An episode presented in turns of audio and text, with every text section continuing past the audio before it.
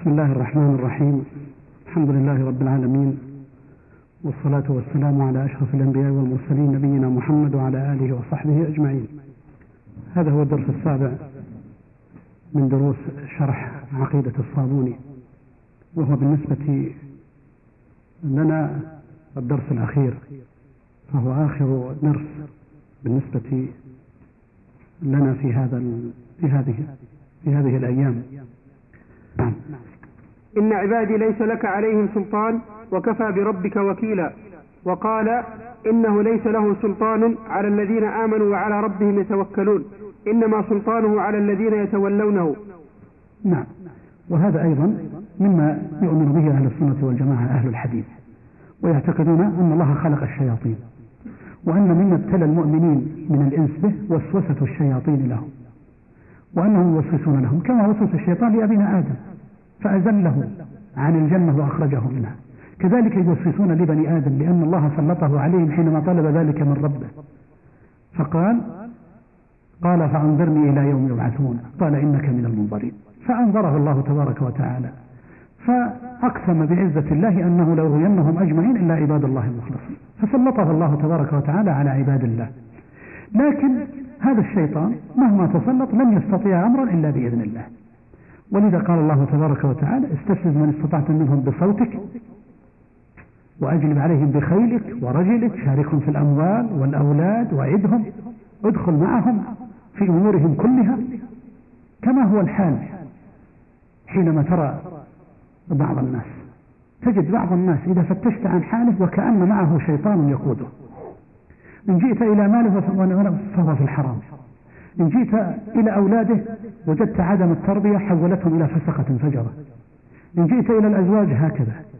إن جئت إلى ما يستبدل به القرآن الكريم وجدته قد اتخذ المزامير وغيرها. والمزامير إنما هي مزامير الشيطان. وهكذا. وعدهم وما يعدهم الشيطان إلا غرورا. لكن عباد الله تبارك وتعالى المخلصون الصادقون ليس له عليهم سلطان. ليس له عليهم سلطان. إنما سلطانه على الذين يتولونه يتولون الشيطان ويسيرون في ركبه وركب وسوساته وشبهاته. نسأل الله العافية. نعم. ويشهدون أن في الدنيا سحرا وسحرا إلا أنهم لا يضرون أحدا إلا بإذن الله. قال الله عز وجل وما هم بضارين به من أحد إلا بإذن الله. ومن سحر منهم سحر. ومن سحر منهم واستعمل السحر واعتقد أنه يضر أو ينفع بغير إذن الله تعالى فقد كفر بالله جل جلاله. وإذا وصف ما يك ما يك وإذا وإذا وصف ما يك ما يكفر به يعني ما يكفر به من السحر. ما يكفر به استتيب فإن تاب وإلا ضربت عنقه وإن وصف ما لا وإن وصف ما ليس بكفر أو تكلم بما لا, لا يفهم نهي عنه فإن عاد عزر وإذا وإن قال نعم. وإن قال السحر ليس بحرام وأنا أعتقد إباحته وجب قتله لأنه استباح ما أجمع المسلمون على تحريمه. نعم. وهذا أيضا مما اعتقد أهل السنة والجماعة وجود السحرة وأن السحر هذا هو الشاهد له حقيقة مؤثرة. خلافا لأبي حنيفة رحمه الله الذي يقول إن السحر كله تخيل الجمهور على أن السحر له حقيقة وأنه يؤثر. لكن لا يؤثر ولا يضر أحدا إلا بإذن الله. يعني مهما بلغت قوة الساحر وشيطنته لا يستطيع أن يضر أحد إلا بإذن الله بنص القرآن. وما هم بضارين به من أحد إلا بإذن الله. مع أنه قال فيتعلمون منهما ما يفرقون به بين المرء وزوجه. وهذا مما يجب أن يوقن به الإنسان. أما الساحر والمشعوذ والكاهن مهما تسلط فإنه لا يستطيع أن يفعل شيئا إلا بإذن الله تبارك وتعالى. فلا يجوز للإنسان أن يخافهم أو يخاف الجن من دون الله بل عليه أن يخاف الله تبارك وتعالى وأن يتحصن بالذكر والدعاء والتوكل المطلق على الله تبارك وتعالى. ما هو حكم الساحر؟ الشيخ هنا رجح قول الشافعي رحمه الله تعالى أن من سحر واعتقد حل السحر فهو كافر. لأنه استحل ما أجمع المسلمون على تحريمه لكن من سحر بدون اعتقاد يقال له صف لنا سحرك. فإذا وصف سحره ووجدنا فيه الكفر كفرناه. وإن وصف سحره فلم نجد فيه إلا أدوية ونحوها ليس فيها كفر لم نكفره. هذا مذهب الشافعي الذي صار عليه المصنف هنا. لكن القول الثاني وهو قول الجمهور أن السحر يكفر صاحبه وهو القول الراجح. بدليل قوله تبارك وتعالى واتبعوا ما تتلو الشياطين على ملك سليمان وما كفر سليمان ولكن الشياطين كفروا. وقوله تعالى وما يعلمان من أحد حتى يقول إنما نحن فتنة فلا تكفر. والمتتبع لأحوال السحرة يجد أنهم إنما يسحرون ويستخدمون السحر بالاستعانة بالشياطين التي لا تعينهم إلا بعد الكفر بالله تبارك وتعالى. فهذا هو القول الراجح. ولذا كان حكمه عند الجمهور هو قتله خلافا لمن قال بحبسه حتى يتوب. القول الصحيح أنه يقتل وهذا هو قول جماهير العلماء. يقتل ردة أو يقتل حدا هذا هو الخلاف بين الشافعي وبين الجمهور. فجمهور من قال يقتل جمهور العلماء قالوا يقتل ردة. الشافعي قال يقتل لكن ينظر في حاله. فإن كان سحره بكفر قتل كفرا وردة. وإن كان سحره بغير الكفر قتل حدا وتأديبا. نعم. ويحرم أصحاب الحديث المسكر من الأشربة المتخذة من العنب أو الزبيب أو التمر أو العسل أو الذرة أو غير ذلك مما يسكر كثيره. يحرمون قليله وكثيره وكثيره. ويجتنبونه ويوجبون به الحد ويرون نعم. وفي بعض المخطوطات وينجسونه بدل كلمة ويجتنبونه وينجسونه أي يرون أنه نجس. وهذه مسألة خلافية. هل المحرمات نجسة أو لا؟ مسألة خلافية بين العلماء. بعضهم يقول إن مثل الخمر هو نجس ومحرم. وبعض العلماء يقول لا الخمر حرام لكن ليس بنجس.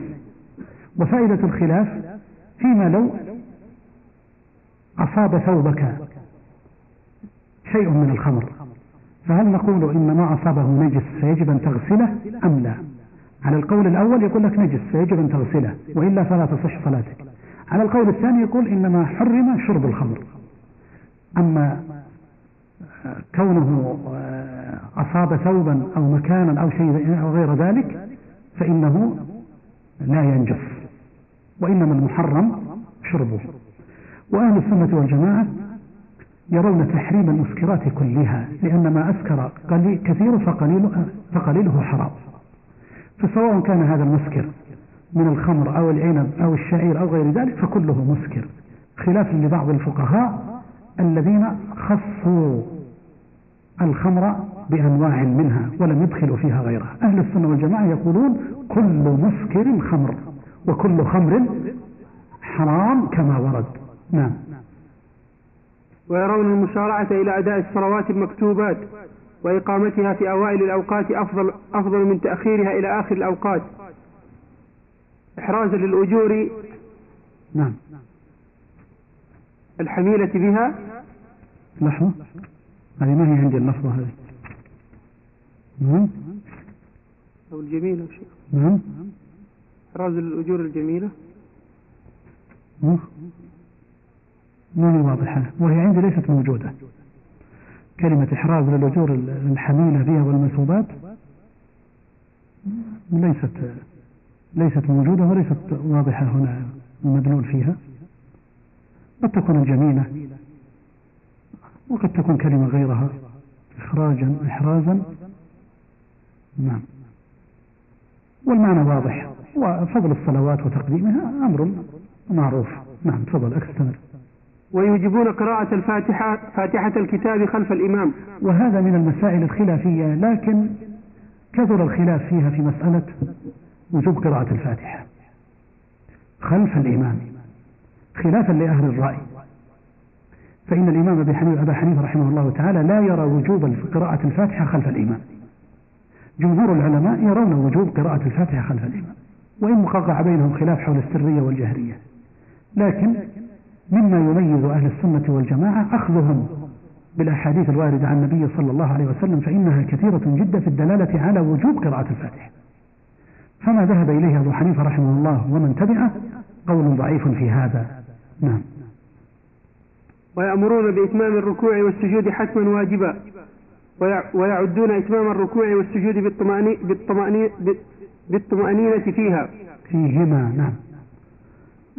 فيها يكون للصلاة أو فيهما يعني للركوع والسجود لكن يمكن فيها أعم للصلاة كلها. نعم.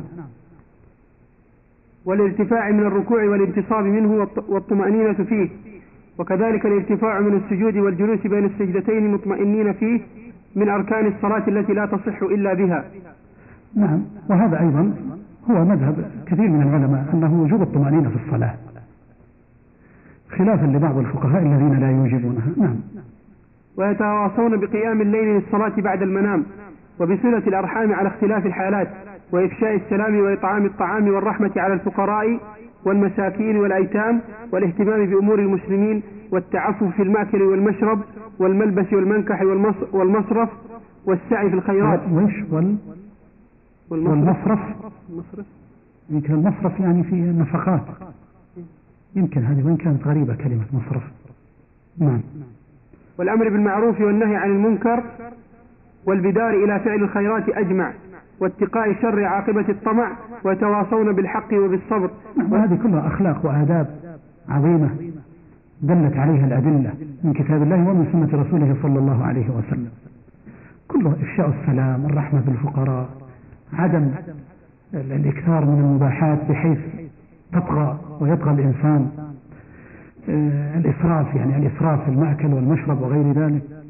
كل ذلك من ميزات أهل السنة والجماعة فهم وسط. وهم أهل اعتدال وأهل معرفة لقيمة الدنيا والآخرة. فلا يأخذون الدنيا كلها على أنها هي الحياة وإنما يأخذون منها بزاد الراكب كما كان أصحاب النبي صلى الله عليه وسلم يصنعون. نعم. ويتحابون في الدين ويتباغضون فيه ويتقون الجدال في الله والخصومات فيه. ويتجانبون أهل البدع والضلالات ويعادون أصحاب الأهواء والجهالات ويقتدون بالنبي صلى الله عليه وسلم وبأصحابه الذين هم كالنجوم بأيهم اقتدوا اهتدوا كما كان رسول الله صلى الله عليه وسلم يقوله فيهم. وإن كان لم يثبت يعني هذا أصحاب كالنجوم مما اختلف فيها العلماء في تصحيحها وكثير منهم لا يثبتها نعم ويقتدون بالسلف بالسلف الصالحين من أئمة الدين وعلماء المسلمين ويتمسكون بما كانوا به متمسكين من الدين المتين والحق المبين. وهذه أيضا من ميزات. يعني هو الشيخ بدأ يتحدث عن علامات وميزات أصحاب الحديث. فمن علاماتهم وميزاتهم البارزة أنهم يتحابون في الله ويتباغضون في الله يحب بعضهم بعضا في الله ويبغضون أهل الكفر والبدع كل بحسبه في الله تبارك وتعالى. ولذا فإنهم يعادون أصحاب الأهواء والبدع ويتبرؤون منهم ويقتدون في ذلك بالسلف الصالحين.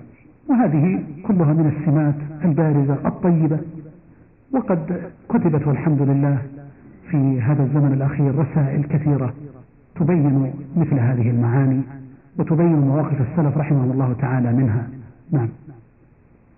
ويبغضون أهل البدع الذين أحدثوا في الدين ما ليس منه ولا يحبونهم ولا يصحبونهم ولا يسمعون كلامهم ولا يجالسونهم ولا يجادلونهم في الدين ولا يناظرونهم ولا ويرون صون آذانهم عن سماع أباطيلهم التي التي إذا مرت بالآذان وقرت في القلوب ضرت وجرت وجرت إليها من الوساوس والخطرات الفاسدة ما جرت. وفيه أنزل الله عز وجل قوله وإذا رأيت الذين يخوضون في آياتنا فأعرض عنهم حتى يخوضوا في حديث غيره. نعم وهذا لا شك. منهج واضح لأهل السنة والجماعة. ألا وهو البراءة من أهل البدع وعدم مصاحبتهم كما مر معنا في قصة عمر مع صبيغ بن عسل. وعدم مجالسته. وعدم مناظرتهم. وهذا المقصود به المناظرة التي قد تحمل اليوم على الحوار الحوار الذي يفسد أكثر مما يصلح لأن مقتضى الحوار بين شخصين أن يكون كل منهما يقول قد يكون الحق معي وقد يكون الحق معك. أهل السنة والجماعة يقولون لا. من خالف السنة والكتاب فهو مبطل. ولذا فنحن لا نجلس مع اليهودي أو النصراني نقول له تعال نتحاور. قد يكون الحق معك وقد يكون الحق معنا. لا. نحن نقطع يقينا بلا شك أن الحق معنا وأنك مبطل. لذلك فأهل السنة والجماعة ردوا على أهل البدع ونقضوا أقوالهم. ونقضوا أقوالهم. وردوا عليهم. وخاصة لما استفحلت مصيبة المسلمين بهؤلاء من أهل البدع. فإنهم نقضوا أقوالهم وردوا عليهم ولذلك ألف الأئمة هذه الكتب في الرد عليهم أما أن يعلن ويقال مناظرة بين أحمد بن أبي دؤاد وبين الإمام أحمد لينظر أيهما له حق وأيهما المبطل. تعال يا ابن أبي دؤاد ائت بحجج المعتزلة. تعال يا أحمد. نقول هذا منصف أحمد بن حنبل قال هذا باطل. ائتوني بكتاب الله. لما كانوا يكلمونه ويعذبونه رضي الله عنه رحمه الله تعالى ورضي عنه كان يقول لهم ايتوني بكتاب بدليل من كتاب الله أو بسنة رسوله صلى الله عليه وسلم. اذا افهم الفرق بين القضيتين. أن ترد عليهم وتناظرهم مناظرة الراد عليهم الناقض لأقوالهم هذا فعله أهل السنة والجماعة لما استفحل خطر أهل البدع. لكن أن تقوم المناظرة التي مقتضاها أن يكون كل من المتناظرين في البداية ينظر إلى القضية على أنه قد يكون هذا محق وقد يكون الذي أمامه محقا نقول لا. كما أننا لا نناظر الكفار بهذا. بخلاف المناظرة بين المسلمين وبين أهل السنة في باب الأحكام الشرعية والاختلافات الفقهية فإنه فعلا لأنه قد يكون الحق مع هذا وقد يكون الحق. وقد أرى رأيا ثم بعد أن أسمع حججك أرى أن الحق معك فأوافقك. لكن أنا ما أناظر ممكن في يوم من الأيام معتزلي يقدم العقل على الكتاب والسنة لأقول قد يكون منهجه صحيحا لا لدي يقين بمنهجي ولذا كان السلف الصالح رحمهم الله تعالى إذا جاءهم أهل البدع ليناظروهم يقول أبدا أنا لا أسمع منك لا أسمع منك لأنه هو سيثير في المجلس شبهة ويحتاج إلى نقضها. وما دمنا نقدر على ألا تلقي بشبهتك فلا تلقي ولا نسمع منك الكلام. فلما استفحل أمر هؤلاء ووجدت كتبهم وصار لهم أتباع اضطر أهل السنة والجماعة لنقض أقوالهم والرد عليها وبيان زيفها وكشف باطلها ففعلوا. رحمهم الله جميعا. نعم. وعلامات البدع على أهلها باقية طيب قبل أن نستأنف أظن الوقت انتهى. ما رأيكم نستمر قليلا ولا؟ ما رأيكم؟ نستمر. كم بقي من طيب نقرأها ونعلق على ما يستحق التعليق منها أو؟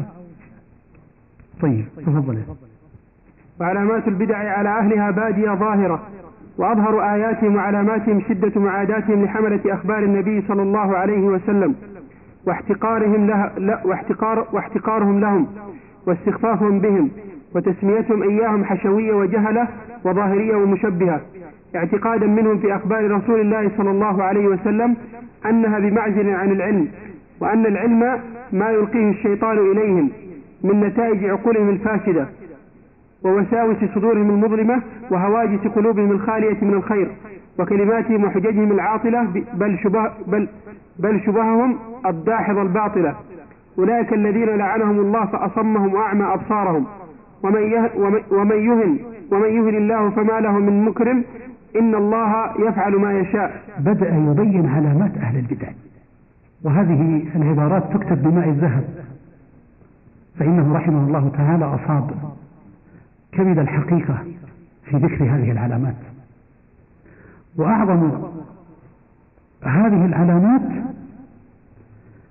البادية الظاهرة على كلماتهم وألسنتهم بل ووجوههم شدة معاداتهم لحملة أخبار رسول الله صلى الله عليه وسلم. واحتقارهم لهم وتسميتهم لهم حشوية يعني مساكين ما عندهم إلا حشو الكلام الذي لا يفيد. وقولهم عنهم إنهم مشبهة وإنهم جهلة مشبهة لأنهم يثبتون الصفات لله سبحانه وتعالى. وقولهم عنهم إنهم جهلة ونحو ذلك. وإنهم ظاهرية يثبتون ظواهر النصوص. وغير ذلك من العبارات التي يصمون بها أهل السنة والجماعة. وكل ما وصموهم به فهو باطل. بل أهل السنة والجماعة على ضد من ذلك. المهم أن أهل البدع قد اعتمدوا على عقولهم واستهتروا بالخبر الصادق عن الله وعن رسوله صلى الله عليه وسلم. فظنوا أن زبالة عقولهم وأذهانهم وما أخذوه من المتفلسفة والملاحدة وغيرهم من قواعد العقول الباطلة ظنوا أن هذه أولى وأفضل من تلك النصوص الواردات التي تضيء فيها أنوار النبوة. وهذه علامة بارزة لهؤلاء فإن هؤلاء أعني أهل البدع تجد فعلا هذه حالهم ومن يهن الله فما له من مكرم. فإن هؤلاء قد أهانهم الله تبارك وتعالى حينما لم يتعلقوا بالله سبحانه وتعالى الذي أحاط علمه بكل شيء. وأخذوا مصادر المعرفة من الجهلة وهذا من العجب بالنسبة لأهل البدع. قواعد عقلية من أين جئتها؟ من أين جئت بها؟ أتى بها من أرسطو. ومن المتفلسفة والملاحدة. ثم يسمع آيات القرآن تتلى نورا وهدى مبينا. ويلقى عليه وتلقى عليه الروايات من أخبار رسول الله صلى الله عليه وسلم. قد أضاءت بها أنوار النبوة فيعرض عن هذا ويتهم أصحابها وحملتها بأنهم جهلة لا عقول لهم. ألا ما أحرى الأمر بأن ينعكس وأن يقال بل والله إن الجهل الفاضح عندكم. وأكبر دليل على جهلكم أنكم لم تصلوا إلى الحقيقة. وأن الواحد منكم يمضي خمسين أو ستين عاما في علم الكلام والفلسفة ثم يأتي في النهاية ليقول فعلت وقرأت وقرأت ولم أعلم شيئا. هكذا صرح جمهرة من علماء الكلام. أنه يقول عند الموت أموت ولم أدري شيئا. طيب كيف أمضيت هذا العمر الطويل بقراءة تلك الكتب والإعراض عن كتاب الله وسنة رسوله صلى الله عليه وسلم؟ لا والله يا من تزعم العقل يا من تزعم أنك عاقل بل من أعقل العقلاء. لا والله إن العامة من أهل السنة وإن النساء من أهل السنة لهم والله أعظم يقينا منك. يموتون وهم على يقين تام وطمأنينة نفسية قوية. ولذا كان بعض أهل الكلام يقول عند موته يوصي أصحابه والإنسان عند الموت إنما يوصي أصحابه بأهم ما يرى أنه مهم. يوصيهم ويقول عليكم بدين العجائز. عليكم بدين العجائز. لأن العجائز يسلمن ولا يدخلن عقولهن في كل أمر. بل يعبدن ربهن تبارك وتعالى عبادة على خير وهدى. أما هؤلاء فقد قست قلوبهم بالفلسفة وعلم الكلام والمناقشات والاستهتار وهذا أعظم ما يقسي القلب الاستهتار والاستحقار للأدلة الصحيحة الواضحة من كتاب الله ومن سنة رسوله صلى الله عليه وسلم. حينما يردون أخبار الرسول أو يقولون عن دلائل الكتاب إنها لا ليست دلائل علمية. وليست دلائل عقلية وإنما هي أخبار فقط تلقى. أما دلائل العقول فهي ليست أما دلائل العقول عندهم فإنها تؤخذ من غير الكتاب والسنة. هذه علامة بارزة لأهل البدع نسأل الله السلامة والعافية. نعم. نعم. كلاهما. نعم. هي آه، يقال حشوي عند النسبة وحشوي عندما تطلقها يقال هم حشوية وعند النسبة تقول هو حشوي. نعم. والحشو ما هو الحشو؟ يقول لك هذا حاشية يعني ليس له دخل في صلب الموضوع. فيصفون أهل السنة والجماعة بأن ما يأتون به من دلائل الكتاب والسنة لا فائدة منه لأن العقول لم تدل عليه. نعم. أو قولهم إن إنهم حشوية بمعنى أنهم مساكين. يسمعون الحديث ويصدقون به ولا يدخلون فيه عقولهم. ولو كان الحديث غير معقول كما يزعمون. نعم. سمعت الحاكم أبا عبد الله الحافظ يقول سمعت أبا علي الحسين بن بن علي الحافظ يقول سمعت جعفر بن أحمد بن بن سنان الواسطي يقول سمعت أحمد بن سنان القطان يقول ليس في الدنيا مبتدع. هذا هو القطان أبو جعفر الواسطي الإمام المشهور. نعم. ليس في الدنيا مبتدع إلا وهو يبغض أهل الحديث فإذا ابتدع الرجل الرجل نزعت حلاوة الحديث من قلبه. وهذا نعم هذه عبارة من هذا الإمام أيضا عظيمة.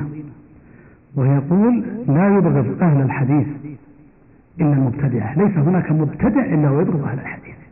وهذا والله مستقرأ من أهل البدع منذ نشأت البدع وإلى الآن. فتش عن صاحب البدعة فتجد أبرز علاماته أنه يبغض أهل الحديث. يبغض أهل الحديث. يبغض رواية الحديث عن النبي صلى الله عليه وسلم. لماذا؟ لأنه قد نزعت حلاوة الحديث من قلبه. كيف نزعت حلاوة الحديث؟ هذا الدليل العقلاني عنده لما قدمه على كتاب الله وعلى سنة رسوله صلى الله عليه وسلم صار ينظر إلى هذا الحديث على أنه ليس فيه دلالة وأنه ضعيف الدلالة. فنزعت حلاوة الحديث من قلبه وهذا فعلا. لا توجد حلاوة الحديث إلا لمن عظم رسول الله حق تعظيمه وعرف له حقه وصدقه وآمن بأنه لا ينطق عن الهوى. هذا الذي يؤمن هذا الإيمان هو الذي إذا سمع الحديث الصحيح من رسول الله صلى الله عليه وسلم قال آمنا وصدقنا. نعم. قال وسمعت الحاكم رحمه الله يقول سمعت أبا الحسين محمد بن, بن أحمد الحنظلي ببغداد يقول سمعت أبا إسماعيل محمد بن سمعت أبا إسماعيل محمد بن إسماعيل الترمذي يقول كنت أنا وأحمد بن الحسن الترمذي عند إمام الدين أبي عبد الله أحمد بن أحمد بن حم أحمد بن حنبل فقال له أحمد بن الحسن يا أبا عبد الله ذكروا لابن أبي قتيلة بمكة أصحاب الحديث فقال أصحاب الحديث قوم سوء. فقام أحمد بن حنبل وهو ينفض ثوبه ويقول زنديق زنديق زنديق حتى دخل البيت. نعم. قالوا يحكون هذه القصة عن هذا الإمام أن ابن أبي قتيبة قتيلة رضي الله عنه رحمه الله تعالى وابن أبي قتيلة هذا هو يحيى بن إبراهيم بن عثمان بن داود السلمي. المدني. قال أبو حاتم ثقة. وذكره ابن حبان في الثقات وقال ربما وهم. وترجمته في تهذيب التهذيب في الجزء الحادي عشر صفحة 174 هذا العالم ذكر له وهو بمكة أصحاب الحديث. طيب. هذا الرجل الذي ذكرنا ترجمته قبل قليل ذكروا له أصحاب الحديث في مكة. فقال أصحاب الحديث قوم سوء فماذا صنع الإمام أحمد لما سمع من هذه الغلطة من هذا الرجل؟ قام ينفض ثوبه ويقول زنديق زنديق. أي أنه لا يبغض أصحاب الحديث. ويقول عنهم إنهم قوم سوء إلا إنسان في قلبه رغم وفي قلبه شيء لأن أصحاب الحديث هم نقلة حديث رسول الله صلى الله عليه وسلم. نعم. نعم. الذي يظهر أنه هذا الرجل ابن أبي قتيلة نعم. نتأكد من ترجمته في تهذيب التهذيب وغيرها لكن ظاهر العبارة أنه هو الذي قال قول سوء نعم. قال وسمعت الحاكم أبا عبد الله يقول سمعت أبا نصر أحمد أحمد بن سهل الفقيه ببخارى طبعا هذه الرواية اللي هي قصة ابن أبي قتيبة ذكره الحاكم في كتابه في كتاب معرفة الحديث في أول الكتاب. وكذلك ابن البغدادي في شرف أصحاب الحديث. وهي قصة مشهورة عن الإمام أحمد رحمه الله تعالى حينما ذكرت له هذه الحادثة نفض ثوبه وقال زنديق زنديق زنديق وخرج حتى دخل البيت. وهذا يدل على موقف هذا الإمام العظيم من أهل البدع الذين يطعنون في أهل الحديث نقلة سنة رسول الله صلى الله عليه وسلم. نعم.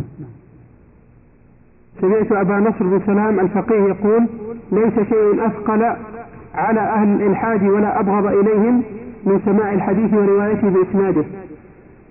وهذا أيضا ظاهر فإن هؤلاء يثقل عليهم سماع الحديث وسماع الأسانيد لأنه نزعت حلاوة الحديث من قلوبهم. وهذه علامة بارزة نعم.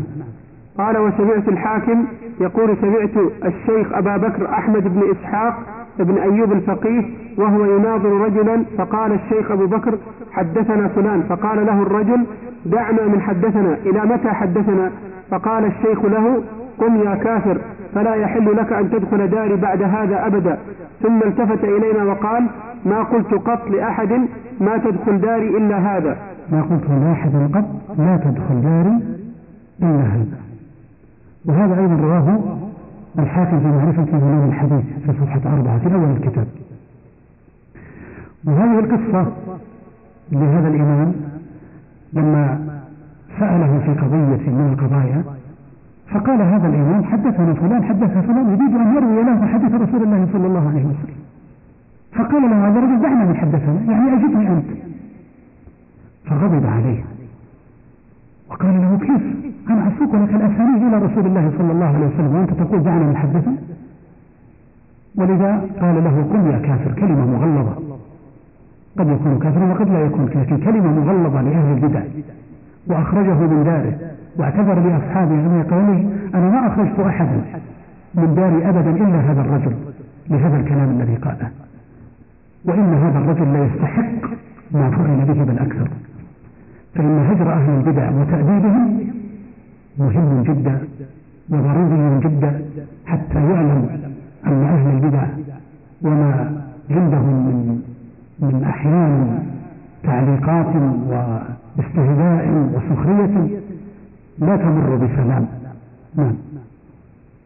وسمعت الأستاذ أبا منصور محمد بن عبد الله بن حمشاد العالم الزاهد رحمه الله يقول سمعت أبا القاسم جعفر بن أحمد المقري الرازي يقول قرئ على عبد الرحمن بن أبي حاتم الرازي وأنا أسمع. سمعت أبي يقول عني به الإمام في بلده أبا حاتم محمد بن إدريس الحنظلي الرازي. عن به نعم. يقول نعم. يقول علامة أهل البدع الوقيعة في أهل الأثر. وعلامة هذا من كلام نعم. وعلامة وعلامة الزنادقة تسميتهم أهل الأثر حشوية. يريدون بذلك إبطال الأثر. الآثار. يريدون بذلك إبطال الآثار. صحيح.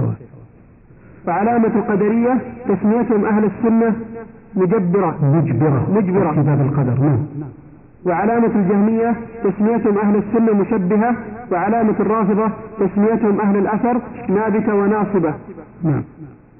قال أبو عثمان قلت أنا وكل ذلك عصبية لا ولا يلحق أهل السنة إلا اسم واحد وهو أهل الحديث. طيب يعني هنا يذكر هذا الإمام أبو حاتم رحمه الله تعالى عن محمد بن إدريس الحنظلي أبو حاتم الرازي الإمام المعروف. أنه ذكر العلامات علامات أهل البدع.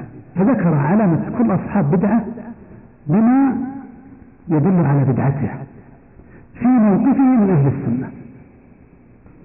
فعلامة أهل البدع عموما الوقيعة في أهل الأثر لأن أهل البدع يعظمون عقولهم وأهل الأثر يعظمون الآثار عن النبي صلى الله عليه وسلم والسلف السابقين فهذه علامة كبرى لأهل البدع. ثم قال علامة الزنادقة تسميتهم لأهل الآثار حشوية كما فصلنا سابقا يريدون بذلك إبطال الآثار وهذا شبيه بالسابق. فإن الزنادقة في الغالب يردون حديث رسول الله صلى الله عليه وسلم ردا كاملا. ثم قال وعلامة القدرية اللي هم المعتزلة تسميتهم أهل السنة مجبرة لأن أهل السنة يثبتون القدر والذي يثبت القدر عندهم يقولون هو جبري. أي أنه يقول إن الله جبر العباد وأهل السنة براء من ذلك. وعلامة الجهمية نفاة الصفات أنهم يسمون أهل السنة مشبهة لأنهم يثبتون الصفات لله تبارك وتعالى كما سبق. وعلامة الرافضة تسميتهم لأهل السنة بأنهم نابتة وناصبة. نابتة النابتة هي هم الأغمار. هم الأغمار الذين ليس لهم شهرة. وناصبة أي ينسبون العداوة لأهل البيت. قال الصابون رحمه الله تعالى وكل ذلك عصبية أي كل طائفة إنما تتعصب لمقالتها فتصف أهل السنة والجماعة بما خالف مقالتها. ولذا قال ولا يلحق أهل السنة إلا اسم واحد وهو أصحاب الحديث. فما اتهمهم به أعداؤهم من أنهم نابتة حشوية مشبهة إلى آخره كل ذلك أسماء باطلة. بل يسمون بأهل السنة والجماعة ويسمون بأصحاب الحديث وهذه هي التسمية الصحيحة. نعم. قال أبو عثمان قلت أنا رأيت أهل البدع في هذه الأسماء التي لقبوا بها أهل السنة ولا يلحقهم شيء منها فضلا من الله ومنه. سلكوا معهم مسلك المشركين لعنهم الله مع رسول الله صلى الله عليه وسلم. فإنهم, فإنهم اقتسموا القول فيه فسماه بعضهم ساحرا وبعضهم كاهنا وبعضهم شاعرا وبعضهم مجنونا وبعضهم مفتونا وبعضهم مفتريا مفتريا مختلقا كذابا. وكان النبي صلى الله عليه وسلم من تلك المعائب بعيدا بريئا ولم يكن إلا رسول الله رسولا مصطفى نبيا. قال الله عز وجل انظر كيف ضربوا لك الأمثال فضلوا فلا يستطيعون سبيلا. وكذلك المبتدعة خذلهم الله اقتسموا القول في حملة أخباره ونقلة آثاره ورواة أحاديثه المقتدين به المهتدين بسنته المعروفين بأصحاب الحديث فسماهم بعضهم حشوية وبعضهم مشبهة وبعضهم نابتة وبعضهم ناصبة وبعضهم جبرية وأصحاب الحديث عصام عصامة من هذه المعايب بريئة ذكية نقية. عصابة من هذه المعايب بريئة نقية ذكية تقية. نعم. فما ذكره هنا قبل أن واضح جدا أنهم أهل البدع اقتسموا تسمية أهل السنة كما اقتسم المشركون أسماء رسول الله صلى الله عليه وسلم. سموا مرة ساحر مرة كاهن مرة إلى آخره. وهذا كله تسمية باطلة. ورسول الله صلى الله عليه وسلم هو رسول الله ومن هذه الأسماء براء وكذلك أهل السنة والجماعة. هم من هذه الأوصاف براء نعم.